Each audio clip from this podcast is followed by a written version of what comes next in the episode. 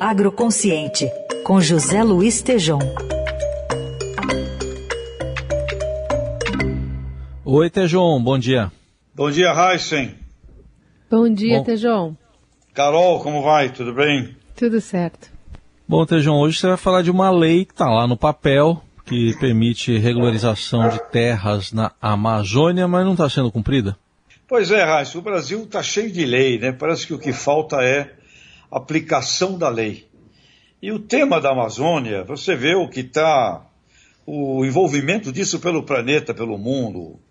Biden com 20 bilhões, o ministro Salles pedindo um bi para resolver, é, problema de sustentabilidade, bioeconomia, é todo uma, um assunto fundamental para o agronegócio.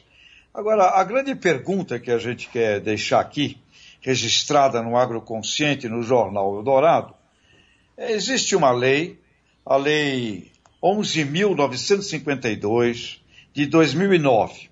E essa lei define o seguinte: você pode regularizar os imóveis originados de invasão na área de terras federais até 2011. Né? Você pode fazer isso através de um método simplificado, que é o de análise do satélite e declaração do seu, do seu uh, proprietário, digamos assim, potencial.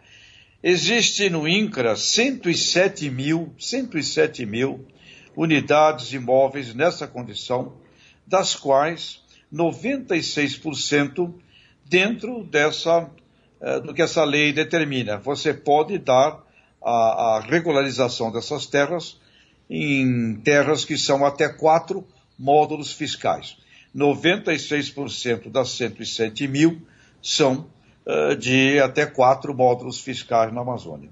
Se fizéssemos isso, nós teríamos ali o próprio proprietário legalizado dentro da lei, sendo obrigado a, a, a trabalhar na conservação de 80%, como define o Código Florestal.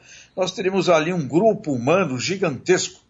Seria mais de 100 mil eh, proprietários, 100 mil famílias agrícolas regularizadas. A pergunta é por que isso não é feito? E enquanto isso não é feito, Rassen, Carol, ouvintes, ficam uh, trabalhando outros projetos uh, de lei uh, na busca de cuidar dos outros 4%. É, verificar os outros 4%, por que, que não faz o mesmo módulo para os outros, e isso envolve um debate, uma discussão, onde os debatedores colocam dúvidas, críticas, enfim, uma série de assuntos aí para serem é, discutidos. Agora, a pergunta nossa é, por que não legalizamos 96% dessas 107 mil propriedades na Amazônia, porque sem regularização, Heisen, Carol, ouvintes, não há conversa. Não tem conversa de bioeconomia, de dinheiro para resolver problema, tem que regularizar a terra. Então aí está a questão. Vamos usar uma lei, lei que já existe, e fazer acontecer. Por que, que isso não, não ocorre?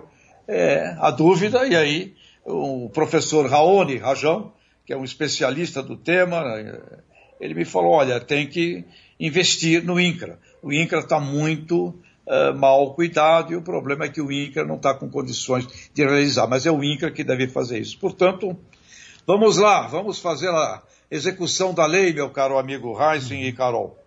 Muito bem, tá aí. José Luiz Tejon, com a coluna Agroconsciente, está aqui com a gente às segundas, quartas e sextas no Jornal Dourado. Obrigado. Até quarta, Tejon. Até, um abraço.